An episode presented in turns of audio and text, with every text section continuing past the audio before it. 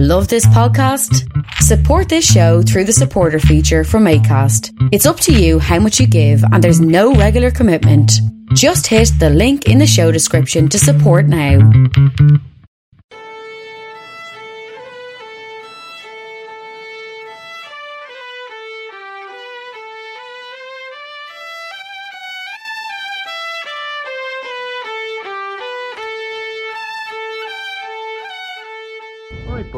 Well, how are you now, Scan? Story, kid. But Jesus. Sit down, you, you moontang. Here, you. Don't be acting a maggot. Great day for the washing. Head on you on the price turnips. Were you born in a barn? I'm allergic to this. What date of birth did I say? Ah, there. There's your man.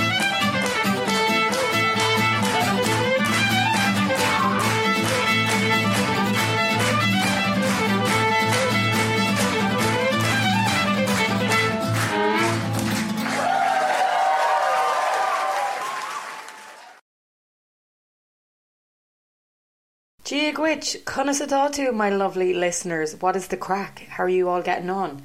Welcome back to another episode of Tis Yourself with myself, Nicola Barden. This is season four of the podcast, and for all my new listeners who are only here because of my guest today, hello, hello, hello, and thank you for coming along and discovering this little podcast. Um, I decided to go a little different today. So, um, anyone who listens knows I kind of try and mix it up. So, you know, I've had everything from singers uh, to uh, actors, we've had politician, we've had footballers, um, we've had GAA players. So, I'm trying to, you know, mix up this uh, fame world. Um, we've had uh, Peter McVerry, of course, who is a homeless campaigner, and then we had uh, Megan, Megan Sims, who is an activist. So yeah, like different people who are known within the public eye for different reasons. And I have my first author today, and he is from near me, so he is from Drogheda, um, but lives in Dublin. He is Mr. Derek Landy, who I'm sure now a lot of you have joined just for this interview because you're Skulduggery Pleasant fans and you're like, what is he going to say about the new book? What is he going to say about Skulduggery? What is he going to say about is it ending? Ah. So for those people, you're going to love this. We've got so much to go through.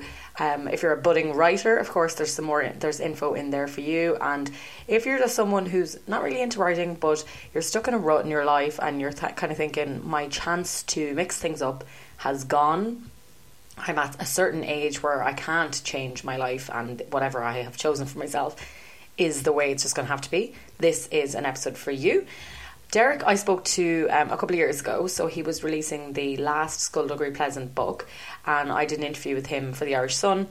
And at the time, I just was so fascinated. I didn't know that much about him at the time. I like I knew he was an Irish author. I knew he'd had these, you know, books that were really like at that time were like I think he had 14 at the time or something. And you know they were obviously a great big hit with young adults. I didn't know that much about them though. But we were on the phone for so long and I learned so much about him. You know he grew up um, on a farm a family farm where he used to work in the evenings and after you know school and all that kind of stuff and at weekends helping out his dad. Um, and he didn't achieve his dream. I suppose he didn't even like start the writing of Skulduggery till he was 30 so for like 10 years he was actually working on the farm and you know kind of resigned himself to maybe this could be his life. He was trying to do screenplays and movies and stuff. He had a stutter as a child and overcame that. And like he and now he is meeting fans all the time. He's doing public speaking. Um, he's a great role model in the, both those senses for people who are worried about their, their dreams slipping away or people who've had stutters and are now trying to overcome them. So I think that's amazing. And we just got on really well. And I saw that he had a new book coming out, Hell Breaks Loose, and it is the prequel to the Skulduggery Pleasant uh, series. But can you listen from there and then try and go back and read the others? Well, that's something we discuss. But yeah, there's so much here for us to discuss. You will really enjoy it, um, whether you're a fan or not. I think there's something in there kind of for every little group of, you know, wherever you are in life. If you do enjoy please do leave us a review or a rating or follow us on Spotify and um, Instagram, Twitter, whatever you're on yourself, Facebook, um, Apple, you know, the usuals. Look, even Blind Boy has to beg for listeners, okay? So just Don't judge me for doing the same thing. um, and if you do enjoy it and this is your first time listening, scroll back and see is there anything else, any other guests that maybe you might have enjoyed. But that's enough Peggy Mitchell for me, okay? That's, I'm not going to do any more. Please, please, please. I'm only messing. please be my friend, please. Um, I'm going to leave you here with Derek and I really hope you enjoy the chat today. And I'll be back with you at the end of the episode.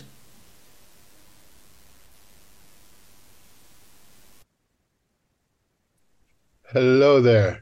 Hi, how are you? Hello.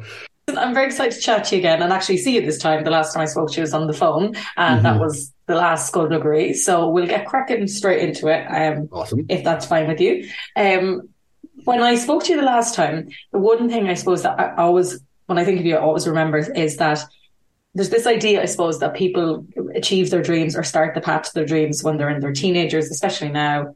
And if you don't achieve it by the time, I suppose, your mid 20s, that you're not going to achieve it. And that wasn't the case for you at all. No, no. Uh, if that had been the case, then I would have been stuck working on the the family farm. So that was never the dream. Um, my my father, um, uh, once he realized that uh, you know this guy is not destined to uh, take over the family business. He was relieved because he said, "Okay, that means I can retire as, as, as at, at some stage, so long as he gets his life in order in whatever other area um, he's uh, he's aiming for." So, you know, I've just come from a tour and. Uh, you know, one of the the questions you get asked repeatedly, you know, apart from um, you know, where do you get your ideas? Do you have any advice for an aspiring author? Um, mm-hmm. There are all these people they are searching for, and you can tell, you can read between the lines of their questions. They are searching for someone to tell them that it's going to be all right it's going to be okay. You you stay at this, you will make it. And the unfortunate thing about being a writer is that there is no guarantee. Um, in fact, the odds are stacked so heavily against you that it's like, why even bother? Why try? And the flip side of that is if it can happen to me, it can happen to anyone but yeah, I, I, I, if if I had been set on a plan in which my I had uh, fulfilled my destiny by my mid twenties, uh, I'd have been screwed right now.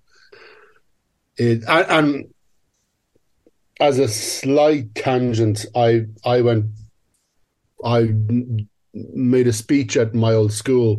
Uh, Ed Ed Drogheda Grammar School um, a few years ago, and uh, I had never been the best student. Um, always head in the clouds, always dreaming, always daydreaming, never uh, committing, never studying, never actually uh, doing the homework um, or paying attention. Uh, but I was charming, so I got away with it. um, so I was making a speech to the school, and and I was and I was you know fully upfront about uh, my shortcomings as a student, but I was I I was just talking about how when I was a teenager and when I was in my twenties, I thought there was a straight progression from A to B, from A who you are now to be who you want to be. Um, successful, thriving, happy, whatever that may be, your ambitions fulfilled or at least embarked upon. And I thought there was a linear pr- progression. So I had to achieve, it's like a video game. I had to achieve certain things. I had to beat certain levels and certain bosses in order to progress to the next level all the way up the chain. And as I said to my old school, um, that's not the case. It it isn't a case of an A to B. There is an A to two. It's not the same alphabet. It's not even the same. Uh, it goes from an alphabet to a number. It's it's however you get there, however many tangents you have to uh, go through, however time you ricochet back to the beginning and you start o- um, over again. That's the person you are destined to become at the end of it. It's whoever you become. There is no right answer. There is no right approach. There wasn't one when I was a teenager. There isn't one as a writer. There are no, you know, there is no set uh, number of achievements you must unlock in order to progress. You just, it's different for everyone.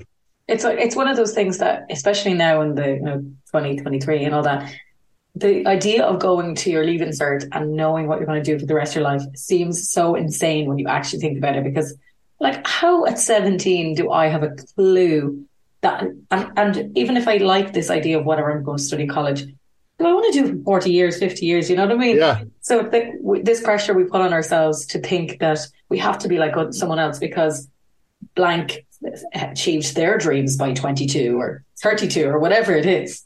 Yeah, yeah, it, it, it's. Um, I mean, I remember the what is it? You fill out the FOSS. Is it? No, it's not the FOSS. It's the CAO. CAO. There you go. Not the FOSS.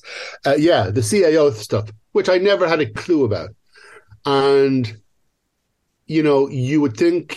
I, I thought back when we were filling them all out that some of my classmates they had a definite definite view on how their life should progress. So they knew they, you know, filled out the CAO. They they they could see their future clearly.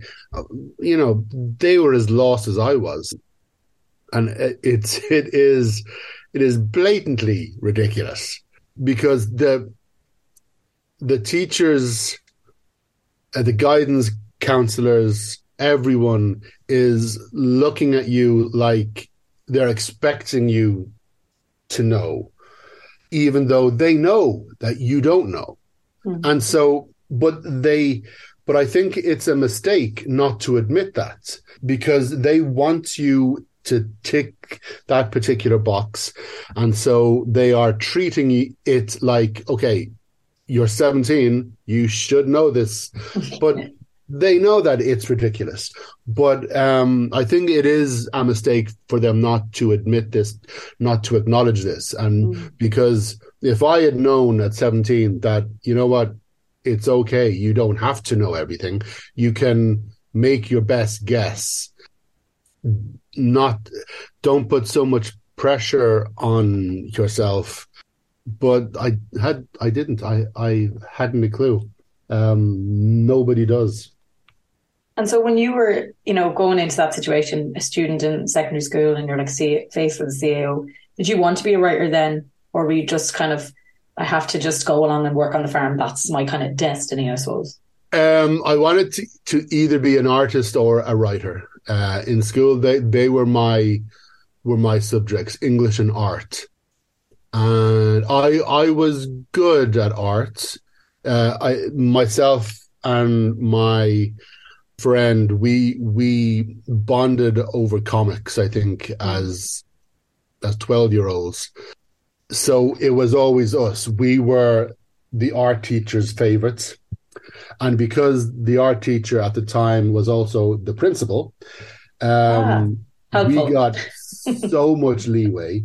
Uh, by the time we were in fifth and sixth year, we had been we had been a, a given a spare room in the main uh, building of the school where that we could use every every free every free period every study period we were up there uh, drawing listening to music uh, making comics to the absolute envy of everybody else.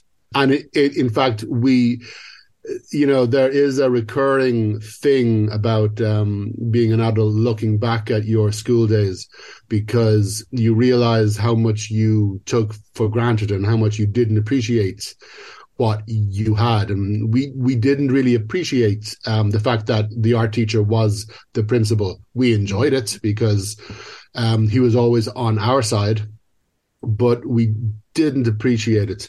And so we kind of squandered the opportunity by inviting by basically having an open house in that in that room, which was the stupidest thing in the world, and eventually it got taken away from us.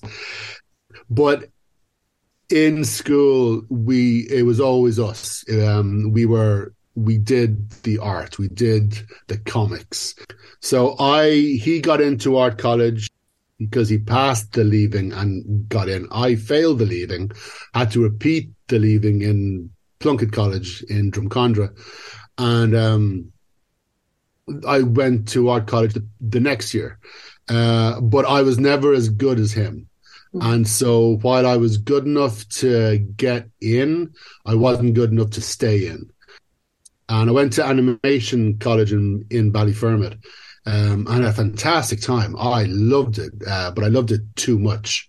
And the same kind of thing repeated um, in school. I, I didn't do the work. I I um, my head was always in the clouds, even in art college. So yeah, so it was after I messed up, after I failed the first year of art college, and I was and I was kicked out.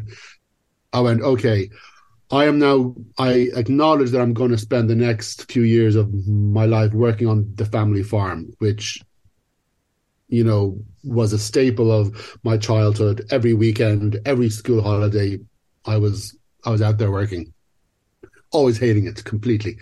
But uh, it gave me money. Mm-hmm. And w- when I got kicked out of art college, so I'd messed up school, I'd messed up college, I'd messed up art. There was one thing that I had left available. The one thing I hadn't yet uh, messed up. And while in school, I was a very close second in arts. I was always way ahead of everyone else in writing. So I said, okay, so I'm going to focus on writing. And um, at the time, I focused on screenplays because first of all, I love movies. Second of all, writing a screenplay is like a hundred or 120 pages. Um, whereas writing a book, it's so much more work. Mm. And, um, I understood the structure of screenplays. I understood the structure of telling uh, a kind of story in a particular kind of way. So yeah, I I decided okay, not only am I going to be a writer, I'm going to be a screenwriter.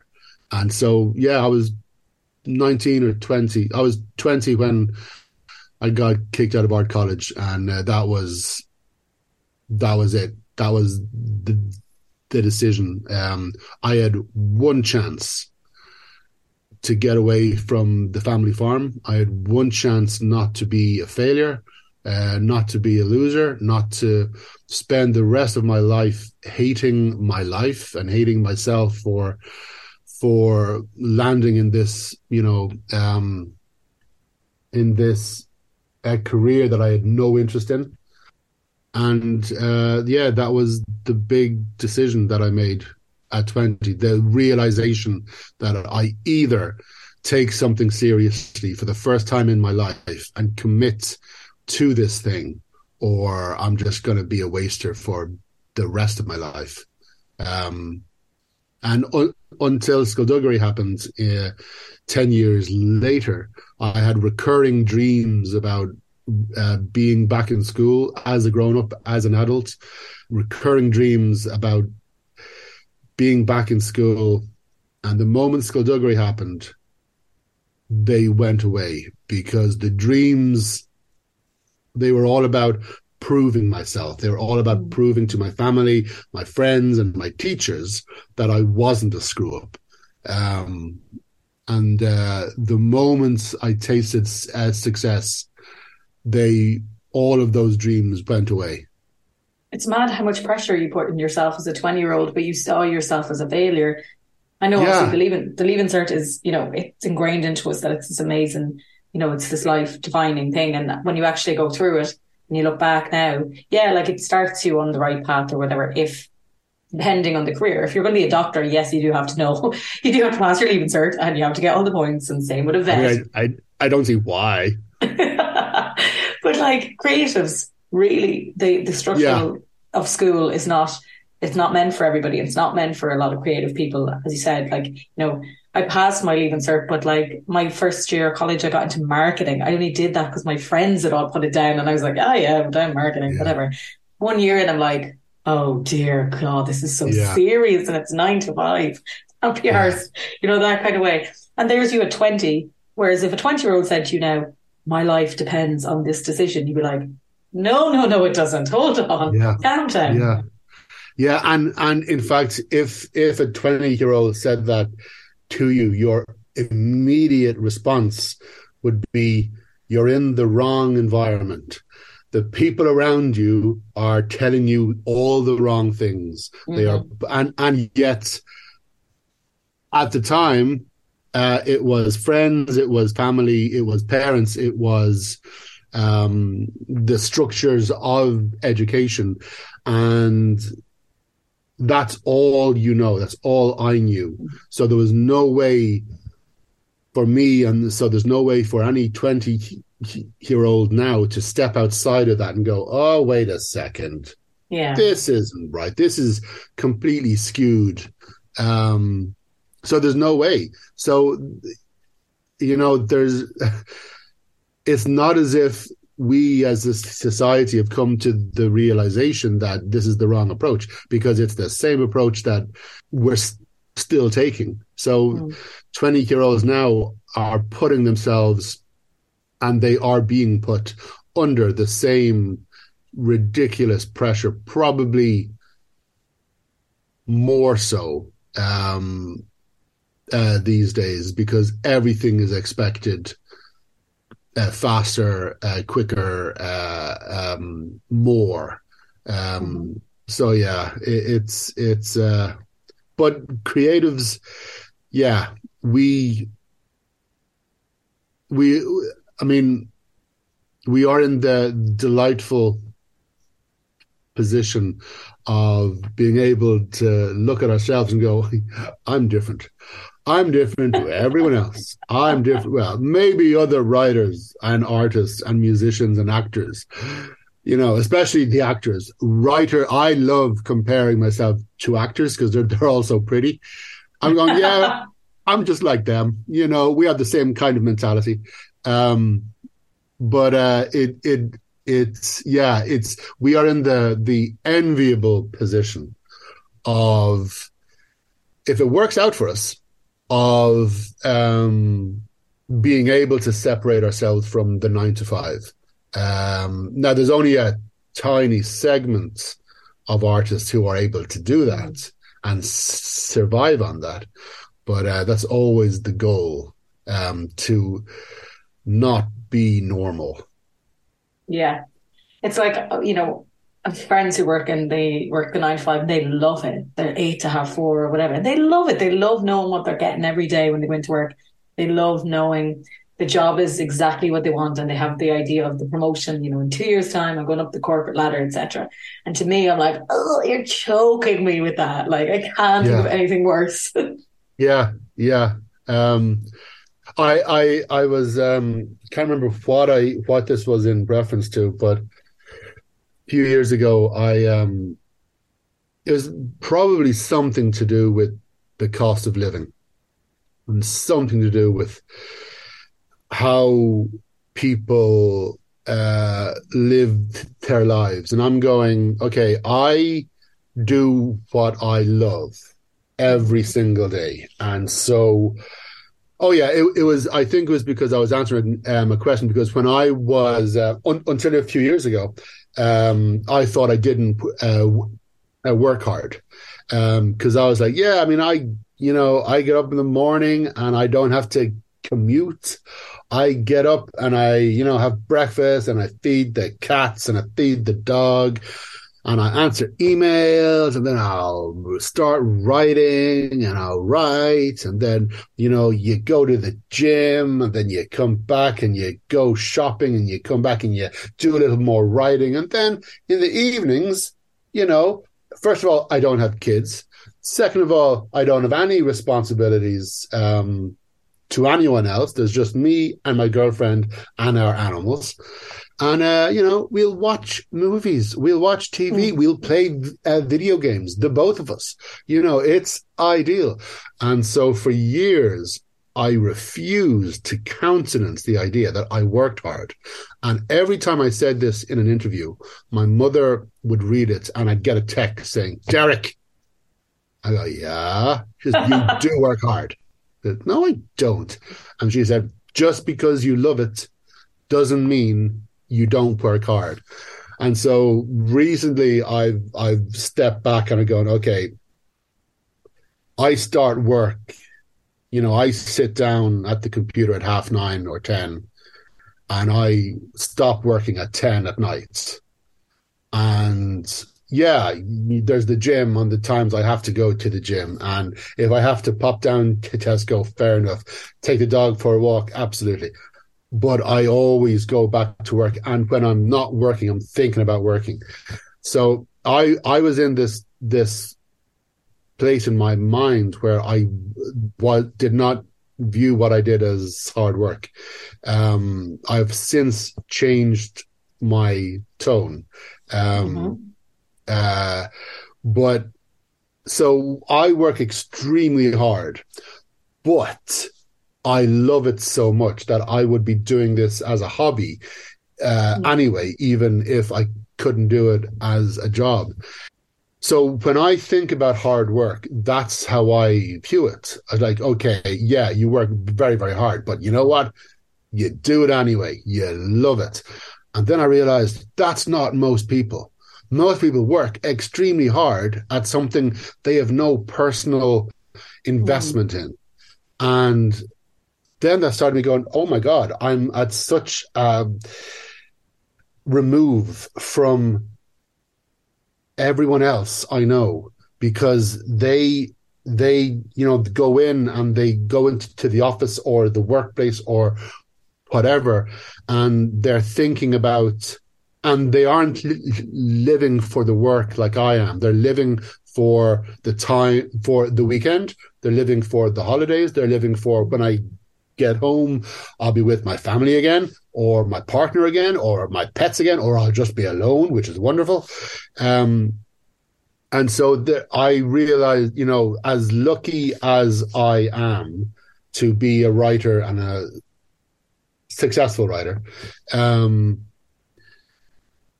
I, and as hard as I work, I do not, my hard work is not the same as everyone else's hard work. My hard work is so much easier. Um, because I'm working for myself and I'm working at something I adore. And I sincerely do not know um, how I would cope with like a quote unquote proper job. Um, the the amount of dedication, hard work, grit, and just yeah, sheer strength um, that everyone out there has, and they probably think you know they're just nameless drones. And you're going like dude you're you're you know you're doing what i couldn't. Or if i did do it i would have to yeah oh my god anyway that just occurred to me a few years ago how how disconnected i am but it's not like you never were in that position because, as you said, you left college at 20 and you, skulduggery didn't come to you until 30. So there's 10 yeah. years there where you weren't yes. living this life that you are now. That you know you're not getting up every day and being like, yes, can't wait to do. Yeah, you know. that that is true. But in those ten years, I hated it. I was miserable, and I did live for the weekend, and I did live for lunchtime, and I lived for mm-hmm. after work. Everything else, I hated, I resented, and I was bitter about doing. But uh, so yeah, I suppose I did. did that as well. And so when it when when it came to my dreams being being realized, I just bloody leapt at it. I embraced without a backwards glance. I left the farm behind, and it just you know all I could see ahead was sheer happiness. Uh, but yeah, I suppose it did take ten years of unhappiness to propel myself out of it. Was there like you? So skulduggery didn't come to you until you were thirty. Between that time, I'm guessing you're still writing whenever you get the opportunities to Yeah. try and weave your path out away from the farm. Yeah, yeah. And I made two. I wrote two small Irish films. Um, I wrote uh, Dead Bodies and Boy Eats Girl out in 2003. Oh, Samantha Mumba was in that, wasn't she? Yes. Yes. I remember. I didn't know you wrote that, but yeah, I remember Yeah. that film. and and you know the, the, the that was both of the, those movies were hugely important. I mean, okay, they didn't exactly set the world on fire, but they told me that I was good enough to be a writer, that I was a mm. writer. Yes, I wasn't really making any money. You know, both of those films solved my credit card debts for, you know, a nice length of time before they started cracking up again. But they were, it was proof that I was a writer. And, you know, when, when being a writer, being any kind of artist, you're constantly up against your own doubt in yourself and everyone else's doubts. So you have to battle to stay that I said this um a few years ago. I now meet friends of my parents uh, and especially in the like few years after skulduggery happens when it was all it was all fresh it was all new. And i would meet a friend of my parents and they would be overjoyed. And they go i knew you when you were a kid. I knew you when you were making up stories and and just you know this little this little this little kid just you know wandering about.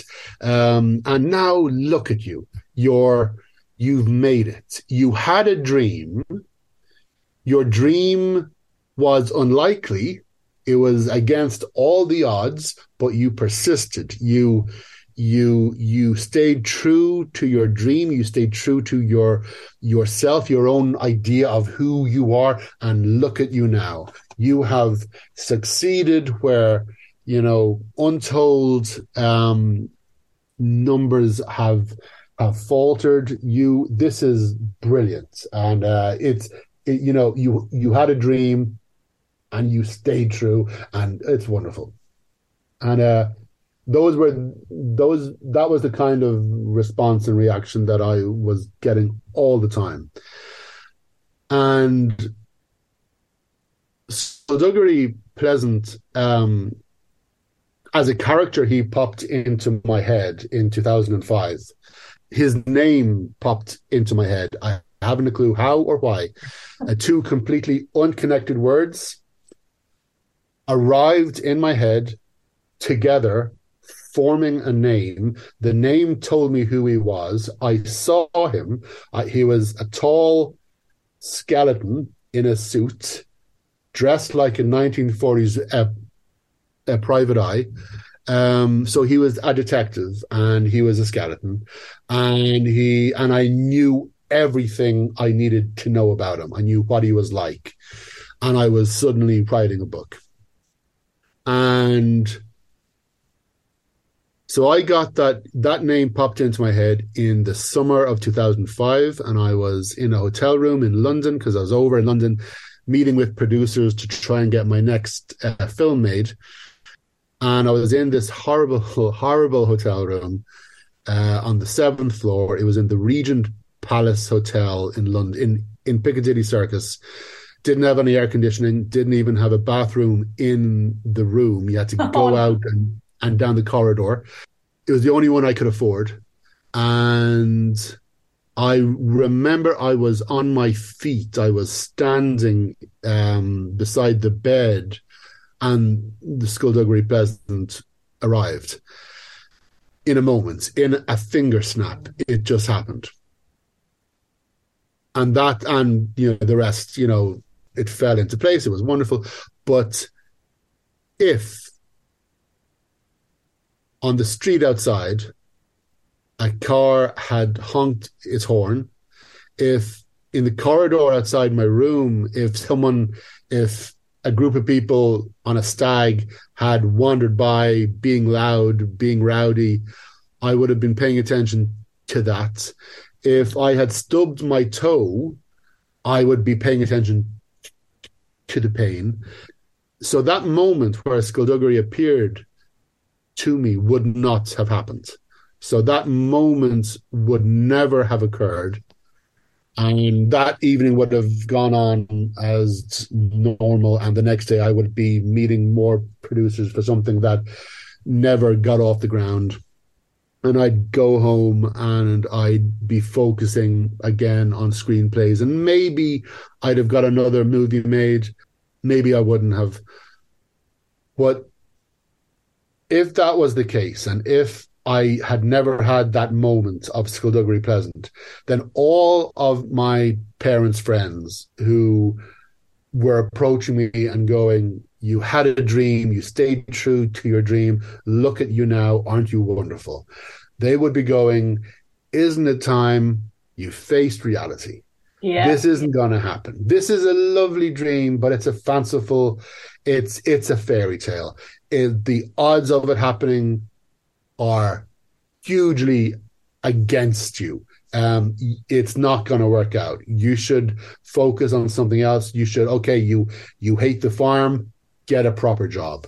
You know, like like do some training, mm. um, work in an office.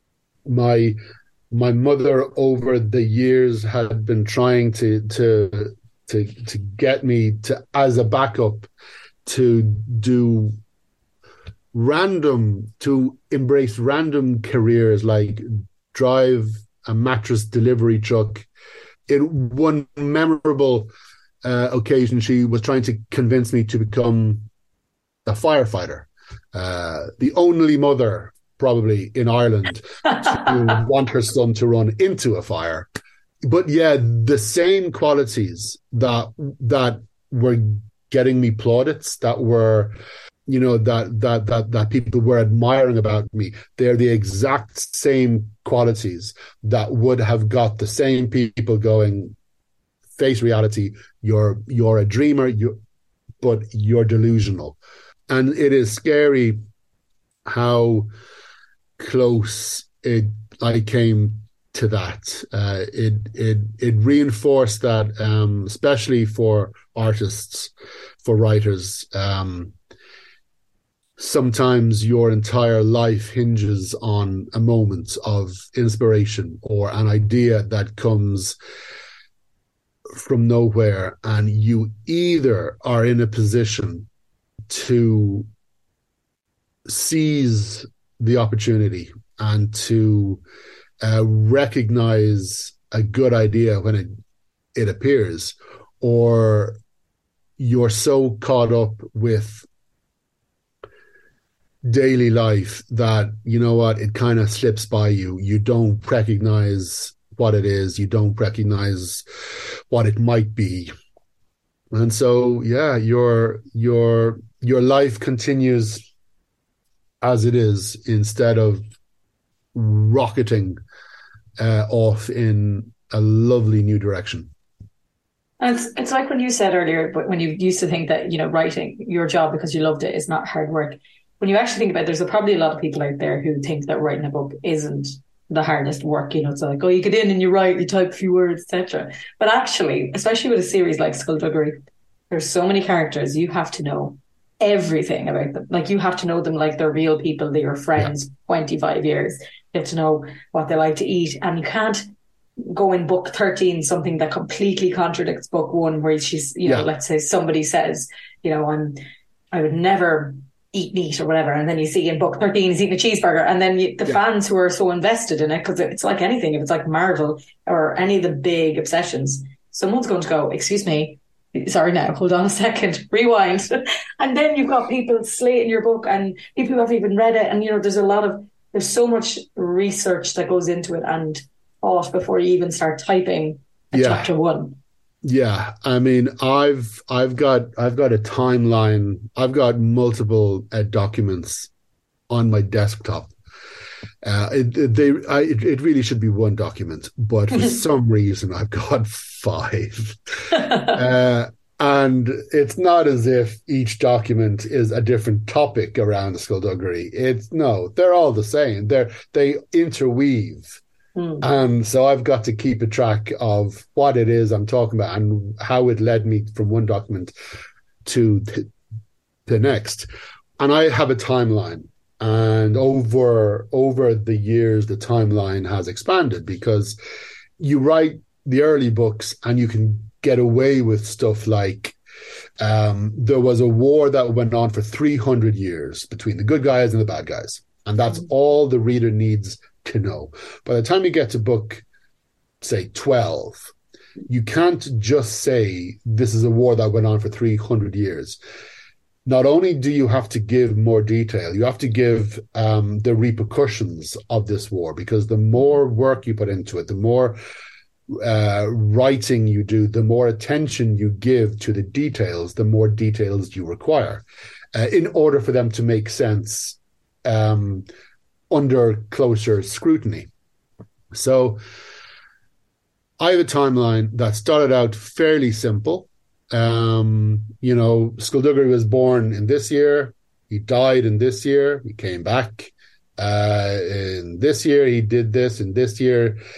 He was betrayed in this year, you know, and so you go on. Um, and then you write another book and you fill in some blanks.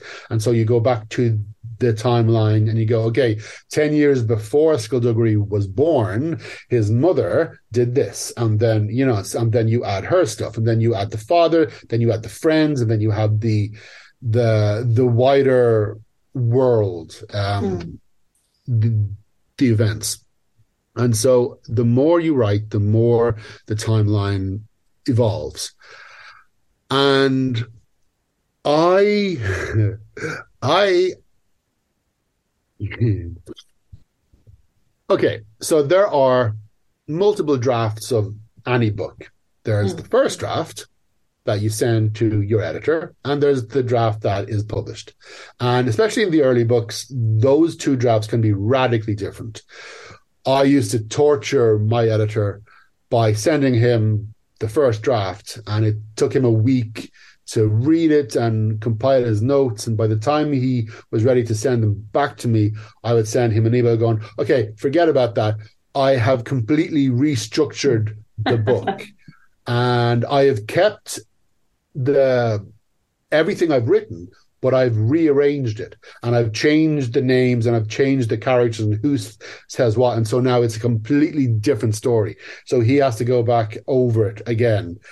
Um, and so the the difference between the first draft and the published draft was immense. These days, I'm a lot more professional, and I know now what goes into a book, and I know not only what goes into a book, but what stays in a book. Um, I know that if I'm I don't write scenes that I will not use, that will be edited out. Uh, I used to do that um, because I didn't know any better. But now I know the, t- the kind of scenes that will go, the kind of characters that will eventually be amalgamated into one to save time and uh, to preserve clarity.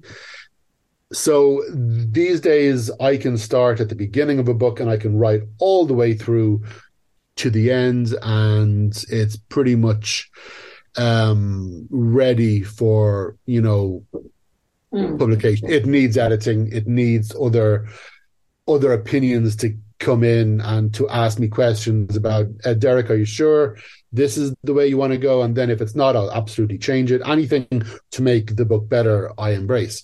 But I've gotten a lot more professional in my writing as I've gone on. But especially in those early books, there are 15 skulduggery books in the proper series. And I'd say for half of them, a good half, maybe the first nine, I would change radically some details. But the the the stuff that sticks in my head are the details I put into the first draft, mm. not the stuff that appears in the final draft, not the stuff that's actually published. So when I'd be writing something in book uh, 15 and I'd be referencing something in book three, my head, the detail I'm taking is from my first draft, not from the finished published version. So oh. I'm making so many mistakes. I'm terrible at maths. Um, I always say that a person is this age, and then I will and see. The thing is, okay. Now I will say that say Valkyrie is mm. uh, okay. In the first book, she was twelve. In the latest book, she's like thirty. No, 27, 28. and every book doesn't exactly take place a year after mm. the last one. Sometimes it's three months, sometimes it's a year and three months. But I was keeping a track, I thought, of her age as we as I went. And then I mentioned in like book seven that her birthday is in August. And I thought, you know, that's fine because obviously she has to have a birthday. But I didn't yeah. realize that because the books take place at all different stages throughout the year that if i if i say that her birthday is in august then that means in book six she would have been like 17 not 16 and so the wonderful thing about having such an enthusiastic uh, readership is that they will let me know they will let me know when I mess up. Uh, and I uh, last year or the year before we came out with the Grimoire, which is essentially a guide to the books for people who don't have time to reread the entire series, but a new book comes out.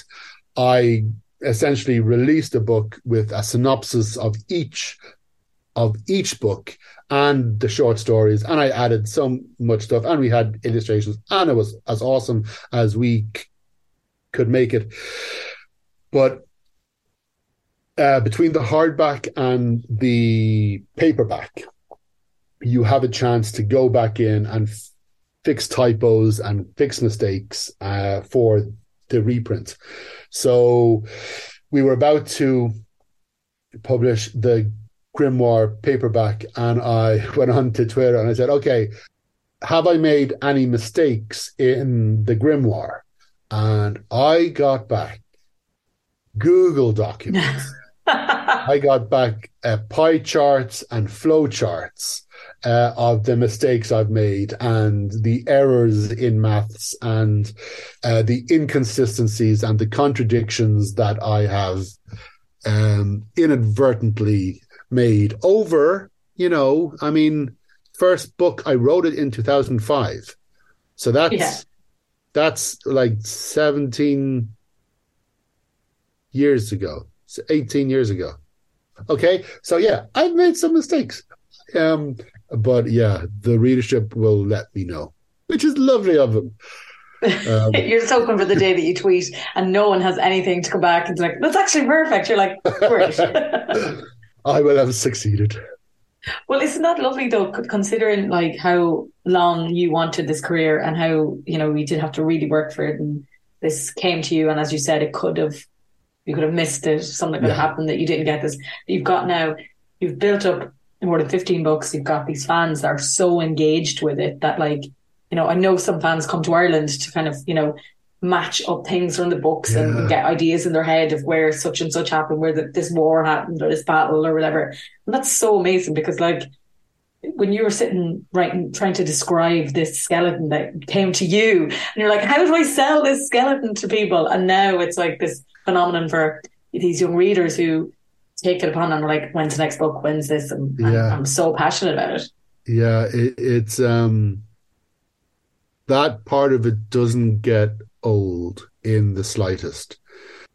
The weird thing about being a writer is is that you quickly get used to seeing your book on a bookshelf in a bookshop, uh, and suddenly you know you have a new book out, and you would think that seeing it on sale would be a thrill, and it's really it's not. It's like, okay, good, right, it's up there, excellent, and you carry on. So there isn't that amazing feeling of accomplishment that you would expect, but the fact that it has had such an impact and uh, you know as you said there's you know 15 books. There's you know a prequel a spin-off uh you know short stories whatever else. Um and it's still selling what it is. And it, it it's uh, there's still a demand for it um which enables me to continue uh writing. Um it's just astonishing. The even in okay the the last tour I did last year. Uh, so I it was getting to the point where I'd go on tour, and you know you'd be signing for five, six, seven hours, and it was it was exhausting, but it was wonderful. But people would be standing in line for five, six, seven hours, and when you stand in line, you start to chat, and so I was starting to sign books for groups of friends who met in in signing queues. And I was like, oh my god, I you know th- they are friends. They have found each other through these books. Then I was starting to sign books for uh, boyfriends and girlfriends, and girlfriends and girlfriends and boyfriends and boyfriends who had found each other in the signing queue. Then married couples. Recently, married couples with babies Wow. have come and they've gone, you know, this we met in a signing queue, we bonded over the books. Now we have I don't know why they never name the child after me, because technically I'm the reason the kid exists. But okay, that's fine. That's fine. I'm willing Although- to forgive that. Is there any baby skullduggeries out there? You know, has anyone come? I think there might be a few Stephanies and a few Valkyries, but uh, yeah, there's there's no little Derek's. Um, but um, so in the past few years, I've been noticing, oh my God, actual children, people, are they now exist because of these books. Um, in the the signing that I um, the the little tour I, I just did signings in Dublin, Limerick, and Wexford. The amount of teenagers, people in their twenties, who come up because in the books, okay, so um, the first nine books, uh, phase one, um, I established that everyone p- pretty much everyone, all of these sorcerers who are hundreds of years old, have essentially evolved to the point where um, where they are uh, pansexual. So they do not care about who their partner is as long as th- there's a connection. And um, in the first nine books, this was stated.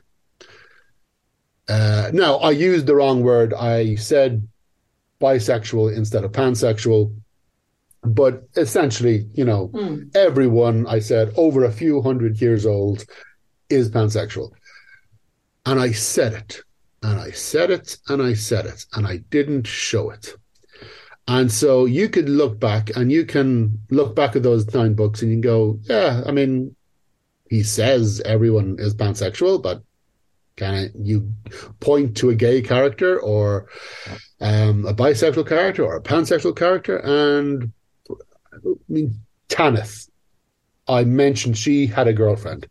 And immediately after that, the signing I did after that, I got a load of girls coming up and going, thank you for Tanith because I'm bisexual and and mm. suddenly I realized, oh my god! So this this line of mine, this this sentence that means nothing to me except it's a bit of background to my character means the world to them.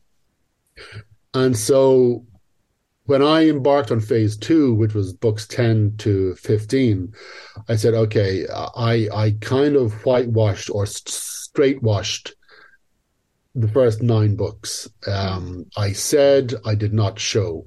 So basically, everyone in phase two is um, openly pansexual.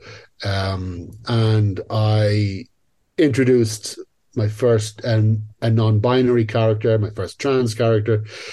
Um, and in this last a tour, I'm meeting so many teenagers and people in their 20s who said, I didn't really know what I was until I read the character whose name is Never, until I read about Never. And then I was curious and I looked it up and said, oh, that's that's me. Mm. And so the the the um the, the effect the books have on people it has gone from friendships uh, relationships marriages children and now it's affecting people's identity. Um and so it, it's it's it's because because I decided to uh, show, uh, not just tell, which is the big secret in writing. You don't tell, you show. Um, uh, but yeah, having having a readership like that, um, uh, it's it's uh, kind of mind blowing. And if you if you start off your writing career expecting it, it will never happen. Um, if you, I mean, to be honest, if you start your writing career expecting riches and mm-hmm. money and success, mm-hmm. and if you start your writing career expecting that you'll get one book after your debut, then you're pretty much in for a world of disappointment.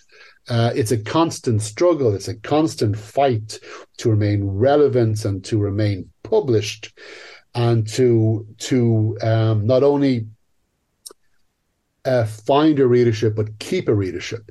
Uh, if you if you want to get rich, being a writer is not the job for you. It does happen, absolutely, but um, if you're a writer, you're going to write because you have a drive and a need to tell stories. Um, and from the moment the book is out, whether you release it with a traditional publisher or online, uh, from that moment it's out of of your hands and it's up to the readers, and they will either it will either hit them uh, because they need it, because they're looking for it, because it it uh, it it's the right idea at the right time and it hits the right people, or it'll pass them by and no one will notice, or your ambition, um, your uh, cynical ambition will be apparent for everyone to see. And so if they realize you're not genuine, if they realize um, you're not honest, uh, they're not going to support you. They're not going to support your work. Um, so yeah, it's it is it has been, uh, and it's it remains an absolute honor, I suppose, to be able to continue as a writer um, and to continue one series for so long with so many books. It's just, yeah, it's not something you can anticipate. Yeah. And I think that kind of lands in all the creative um, worlds. If you're a musician, an actor, podcaster, whatever, a writer, people, you know, people don't see what you do in the background to create this project, and then that you put it out into the world, and then not only, especially these days, you have to self promote. It's not this case of there's massive marketing teams Yeah. that are like, yes. So it's you, you do all the hard work, and then it's like, oh, you mean it's not over? I have to go. And then you put it out into the world where there's like, you put it, let's say, the book on the shelf or the podcast on Spotify or whatever. There's 40 million others. So you're Yeah. like, how do I get heard in this thing? And Yeah. but you have to take each small win because it's you want to get this out there. This is like, and then there's people that, like you said earlier, who would be like, "Do you not think you give it up now because you're not making any money, or do you not think you should do this?" So there's people negative around you all the time, and as you say, not everyone's going to make it. You know, I'm not going to be the size of Blindboy's podcast. You know what I mean? That's the way Yeah, it is. yeah. But if you enjoy it, it, it, those words around you, try and silence them and don't focus on the money aspect or the career defining aspect. Focus on the, the pleasure that you actually get of it. And maybe then it'll actually lead to more because you're not looking at going, I haven't made enough money. I haven't, you know, that kind of stuff. Yeah. Like, no, I only sold this many copies, only downloaded this many Yeah. podcasts this week. Start taking joy as opposed to going, this is, my life depends on this.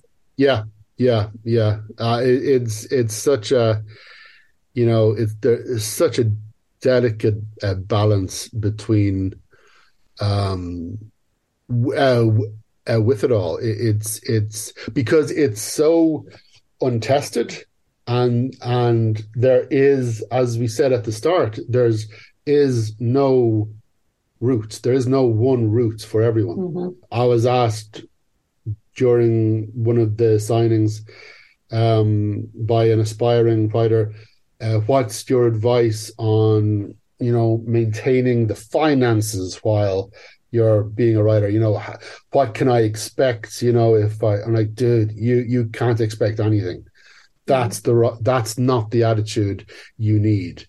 You need to embark on writing. You need to embark on acting, music, podcasting, poetry, painting with honesty, with honesty and with love and with enthusiasm because they are your driving forces. It's not money and it's not ambition. It's it's the love of what you are doing.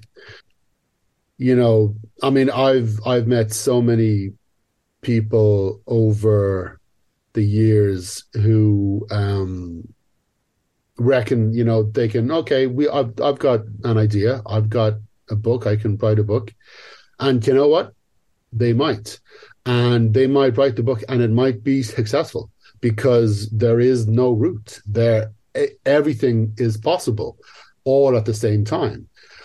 But if you're getting into it for the wrong reasons if you're getting into any artistic avenue any um arena in which self-expression is is paramount it's i mean it sounds like the most wishy-washy liberal uh, bull hockey uh, but but it is about love and it is about honesty and you've got to be honest and you've got to to um present yourself to the world. And that's not easy either. Uh i mean especially these days it's it's it's even worse. I i appeared on the late late uh once and like and i made the mistake of um looking up up twitter afterwards. And like geez I, why would anyone appear on the late late?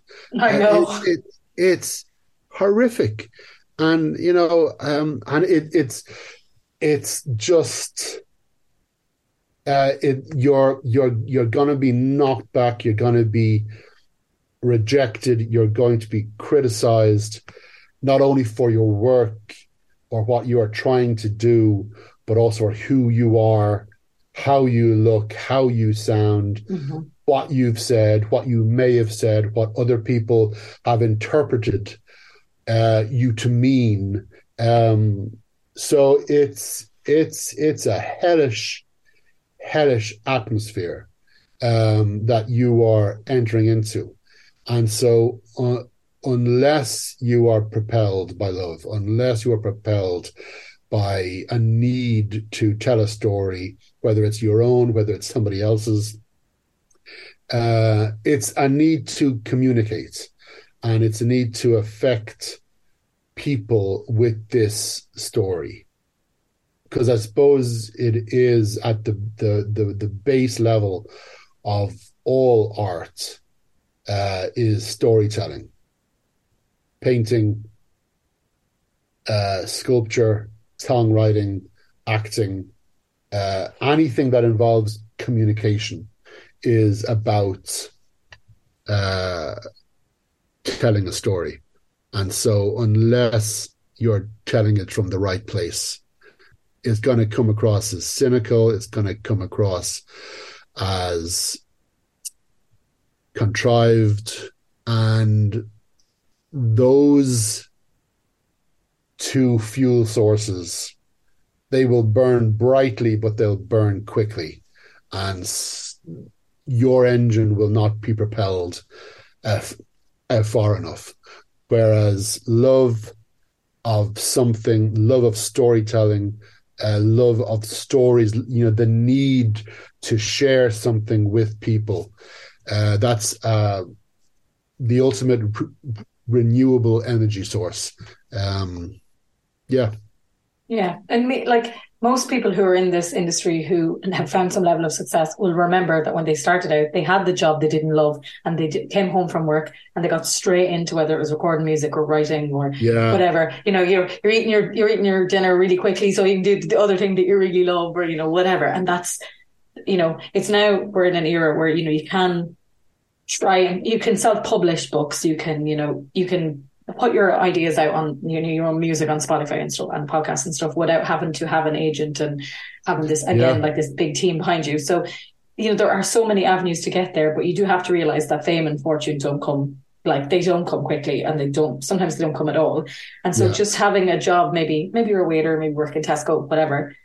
See that as your driving force to get you to your next level rather than being like you know, if I write this book, I'm going to be a millionaire because there's very few people that can yeah. say that their book got them to be a millionaire. One book. Yeah, yeah. It's it's um, you know, there there is no shortcut to success in art. There is no shortcut to your own personal happiness because what you think you want is not always what you actually need. Um, fame and fortune. Fortune is lovely, wonderful, excellent. Mm-hmm. Got nothing bad to say about uh, fortune. I would like some more, please. Thank you. I'll, I'll let you know if I ever get it. yeah, yeah, yeah, yeah, yeah.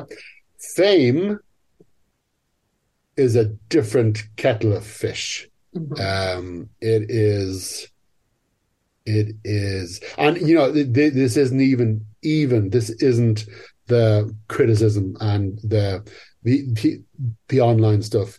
This is the pressure uh, that you put on yourself. Um, uh, if you're on TikTok, if you're on YouTube, if you're creating, as they say, uh, content, um, a phrase I loathe, um, but if you are creating a content and your entire output depends on you being cool, fresh, funny yourself, um, because this is the kind of stuff that you watch, uh, but the amount of work that goes into looking effortless mm-hmm. is astonishing. The amount of takes, the not only the amount of work as they are filming, but the pressure the influencers, the pressure the TikTok stars, the YouTube stars puts on themselves because they know how ruthless it is and they know how thin their success is. And they have to maintain their audience. They have to maintain their brand. And uh, it is it is hellish. So I'm I'm I'm quite happy being at this level of um, fame slash notoriety. Um, I'm, you know, I I am well, very well known to the people who like the books, mm-hmm. and so I'll go to a bookshop and I'll be there for hours, and I will be talking to people and the enthusiasm, and I'll see, I'll meet the babies that are there because of me. I will, I will meet again the trans boy who um, I met before they transitioned. So I'm I'm meeting two versions of the same person. I am meeting people adorned with tattoos of my characters. I uh, many people adorned with with lines that I have written. My own signature. They get me to write to write my signature on a body part they go off immediately, that they have it tattooed over, and they come back the next year and go, dude, check it out. and I'm, oh dear Lord. Um, so I am, I am wonderful, wonderfully happy with that level of mm-hmm. fame, but I would not like anything more. Um, because it's not why I did this. It's not why I started. It's not why I I do this, um, and it is uh, kind of scary and unpleasant. Oh my god, I absolutely completely agree. Like if I walk by a group of lads now and they start laughing, they're probably laughing about something else, but my paranoia levels be through the roof. So imagine if I had any level of fame and yeah. somebody looked at me or pointed their phone in my direction, I would be like out the door. I'd never leave my house. I'd be yeah. so I'd be the worst influencer of all time. I'd be like, and here's what happens on this side of my room today. So that would be it. but the fans are will be happy. You have a new book your new book out now. That's the prequel, yes. isn't it? Uh, yes, um, Hell Breaks Loose, um, a prequel to to the series that I I was doing an interview earlier, and um, I was asked, uh, so could this be like a new entry point to to the series? I'm going. I would love to say yes. My publisher would love to say yes, but no, in order for this book to make any sense, you have to read the preceding 15 books. I'm so sorry. Um, it's set 300 years before, but in order for any of it to make sense, you need to read the 15 books. It, the, the, the weird thing, the, the counterintuitive thing about writing a long series is that um, you would expect long series means success and it means huge amounts of money and it means you know and you know it can absolutely. But and skulduggery is kind of an outlier because usually the way it works is that the longer a series goes on the more readers drop off because who wants to pick up book one of a 15 book series? Uh, me. That's that's who I would love that. I love finding um, a series at the beginning when there's 15 bloody books in it. That's like, okay, I'm now golden for the next year. um, but most people, that is way too daunting. Um, and so every time we release a new skulduggery book, my publisher, my editor, pretty much calls me up and says, "Okay, Derek, now prepare yourself because we have the graphs that will show you that the readership declines with a long running series." Uh, and yet, every time we release a book, Skulduggery has booked that trend which is a testament to not only my publishers who are relentless in their enthusiasm, but also the readers who obviously are telling all their friends about it, mm-hmm. and they are and like you know the the lovely thing about um, writing for quote unquote children uh, is that every book signing there will be a new nine year old, a new a new ten year old, um, who have read the entire series in the last six months, mm-hmm. and they are burning with questions.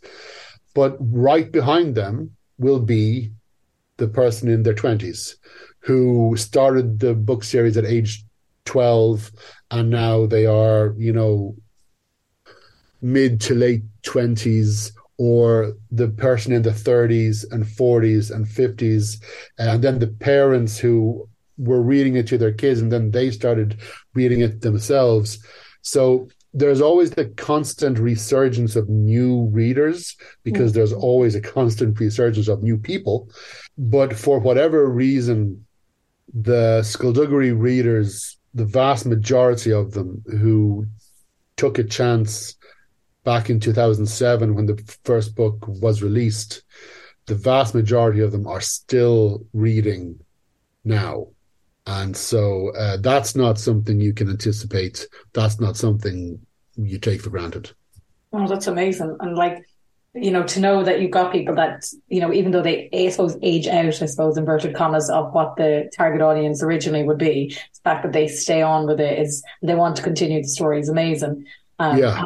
I imagine that even though you've got this new book out, you're probably already like in your head four books planning. Pretty. I mean, I, I, I mean, we haven't even confirmed that there will be any more skulduggery books after this. So there might not be.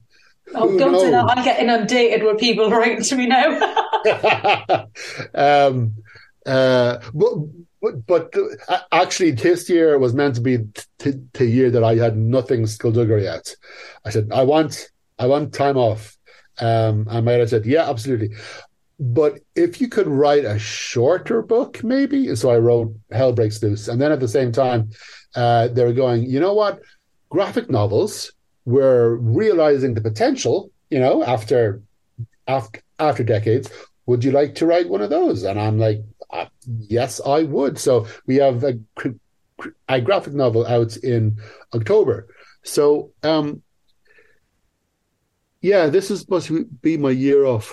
it's not like weird full circle though, because if you think about, you were saying like you loved art and you loved comic books when you were in school, yes. and now you have your graphic novel coming out, and like that's yeah huge. Like to think that that little twelve year old kid is would oh god he, he he he is he is buzzing, and uh, I'm I'm also writing for Marvel Comics. Um, I write uh, an Avengers series, and wow. um, yeah, so I get to write Captain America, Iron Man. I, I have written Spider Man, who was my absolute favorite as a kid.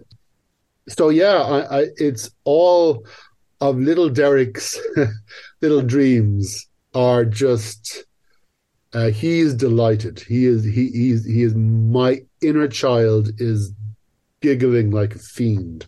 Yeah, I'm like, you don't have kids. I feel like you are the kid because these are all your kid dreams coming true. Pretty much. Yeah, yeah. I'm I can I can direct all my affection towards um, my nieces and my nephews and my animals and my girlfriend. Um, She's last. But, yes.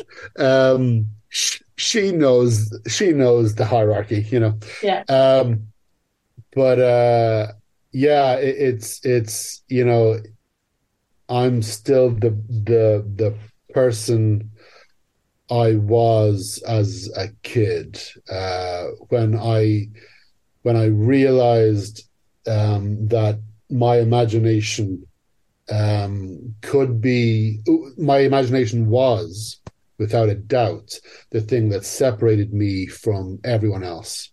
Um, that was the you know when in school in, in primary school when you're you know given homework to go off and and write a, sh- a short story and I'd go yes and I could never understand why everyone else in my class went oh god I and I realized that writing separated us. And when I was a teenager, it was right, it was art as well, but it was my imagination that separated me from, from others. And because because I realized so early that that is what imagination can do, um, I I reckon I reinforced it. Uh, I focused on it. I refused to let the world um, uh, dampen it, mm-hmm. um, and that's what what artists that is their singular greatest achievement to to not let the world kick the imagination out of them to to to uh, beat it um, to beat them to uh, un- until they're they're shaped like everyone else. So uh, yeah the the the same imagination that um, got me through school and the same imagination that got me through the 10 years working on the farm it is there because of the value I, I placed in it.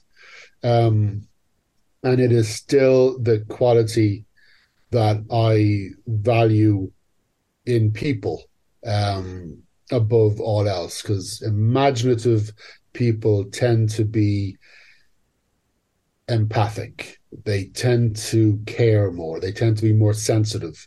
They tend to be open to ideas. They tend to be open to how wrong they can be. And so they, they, they're open to changing their minds when presented with a more compelling argument.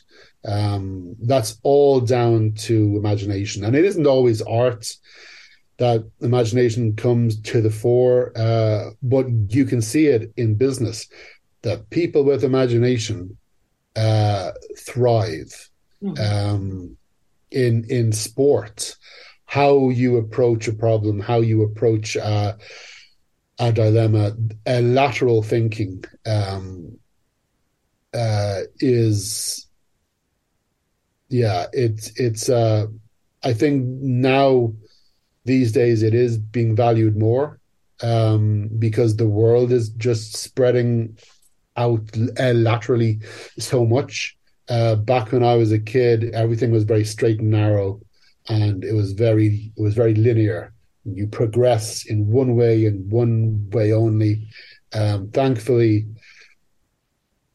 for better and worse, uh, that is not the case so much anymore. And it's the imaginative people who who will um, adapt and thrive. That is the essence of of of Darwinism. Um, it's not how strong you are; it's how open you are to adapting um, so yeah, that's uh, it's a big, long, rambling answer to a question that I've forgotten. well, look, I think the the creatives and the budding authors or the authors who are in stuck in a rut who aren't sure where to go in their life or just you know the fans of skulduggery and yourself will have learned a lot today. Hold on to your imagination. Don't do it for money and fame and yeah. just remember that when you're doing the shitty job that you hate, that, you know, there is a chance you, whatever your dream or hope in life, it can still be achieved. It doesn't have to be achieved by 21. It doesn't have to be on the CAO or whatever it is in the UK. You know, you can do just like, I think, and, and we've, we've definitely pressed on some important issues for people like that. Awesome. Well, listen, this has been a joy. We've chatted for so long. you see, it was worth it. I missed the first, I missed the first appointment, but I made up for it.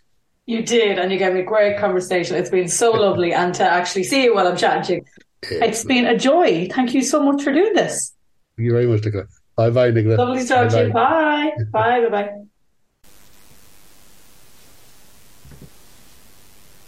So, Skulduggery fans, I hope that answered some of your questions. Um, and very excited to hear that the graphic novel is coming out. So if that's something that you're into, that's coming out in October. If you want to know a little bit more about Hell Breaks Loose, so it is the prequel to the Skulduggery Pleasant um, books, and it's set in 1703 in Italy. So Valkyrie's not born yet. Um, Skulduggery is still dead, uh, but he, so he's, he gets an opportunity to go back and get revenge on the man who murdered him and killed his family. What will happen? And then, of course, it sets up for the following, you know, 15 bucks or so. So, yeah, this is one that you fans are going to love. Um, do pick up a copy so you can get it in chapters, you can get it in Gutter Bookshop. You can get it in Eason's in Ireland, obviously, um, in the UK and in the US. It's look, it's available all over Europe, and in you know you can get it in any in Waterstones, uh, in HarperCollins. You can get it um, in Barnes and Noble in the US. If you can get it from a small bookshop, because obviously they need the business, and there's nothing nicer than going into a, small bookshop and just spending ages in there. So just if you can, go in, find a book, sit down, have a little. You might start chapter one while you're there. I don't know. It's just really nice to uh, back to the small bookshops. Okay. I don't know. I just really like the idea. Like I love going into bookshops and small bookshops um, or independent ones, and you know, your purchase is like a really big deal. We all, if you know anyone who runs a small business, you know how much it means to them. So that's just my little um, my little plea. Um, so two pleas this episode. One of them is like, please follow me and please like me, and the other one is um, you go to small bookshops. Like, like they're only little ones. I'm not asking for any money, so um, but yeah, really love that chat with Derek. I think there's a lot to take from that. Um, I definitely associate with the idea of that you should have had your dreams come true by your, you know, 20 and like this idea that you know what you're going to be doing your leaving cert when you're 17 and then, you know, you're like having a breeze or I didn't get the points or whatever. And like Derek failed his leaving cert, had to go back and resit it. Then he went to these colleges that he thought he was going to thrive in and he didn't. And, uh, you know, then had to take 10 years, you know, trying to work on this dream and still having to maintain a proper job. And there's so many of us out there that associate with that, whether it is the likes of people running small businesses while also working a full time job, or you know running a podcast like while also having a full time job, making no money, um, or you know it's people who haven't been able to achieve their dreams yet. So I think that anyone who has that in their mind, this episode definitely makes you think do it do whatever it is on the side that you are loving until it becomes something that you can do full time and if you haven't started it take this as your sign take this as your sign to maybe sit down come up with a plan of doing that thing that you always wanted to do and how can you achieve it um, do drop me a message if you enjoyed this episode. Would love to hear from the, from the fans of Derek's, and I'd love to pass on some messages to him. So that's all I have to say today. Go read the book, go listen to a few more pods, and thank you so so much for coming by today and press and play. I really appreciate it. You guys are amazing, and I'm sending all my good vibes and love to you today, especially those who are thinking about achieving their dreams. And I also have to give a little shout out at the end of this episode to my sister Michelle and her boyfriend Jason, who have just given me my first nephew, MJ, who was born on Thursday night. And um, this is a momentous occasion in my house because it's the first grandchild, and as you can imagine, we're all highly emotional. And um, he is going to be the most spoiled, loved child between Tipperary and Louth and Mullingar. So um, I have to just acknowledge this moment um, that the baby MJ is here um, ahead of time, but looking beautiful, and I cannot wait to meet him um, when he gets out of hospital. So, yeah, I'm very, very excited. This is a momentous day for me, and maybe this podcast will get to number one, and this will make this bloody day even better, this week even better, if that is possible. Anyway, this is that's my dream. So that's the dream I'm going for. Podcast number one. Okay, guys, uh, that's enough of me rambling. Um, I really loved having this chat today, and thank you so much for listening. I love you always, as always, and I'll talk to you next week. Long fall.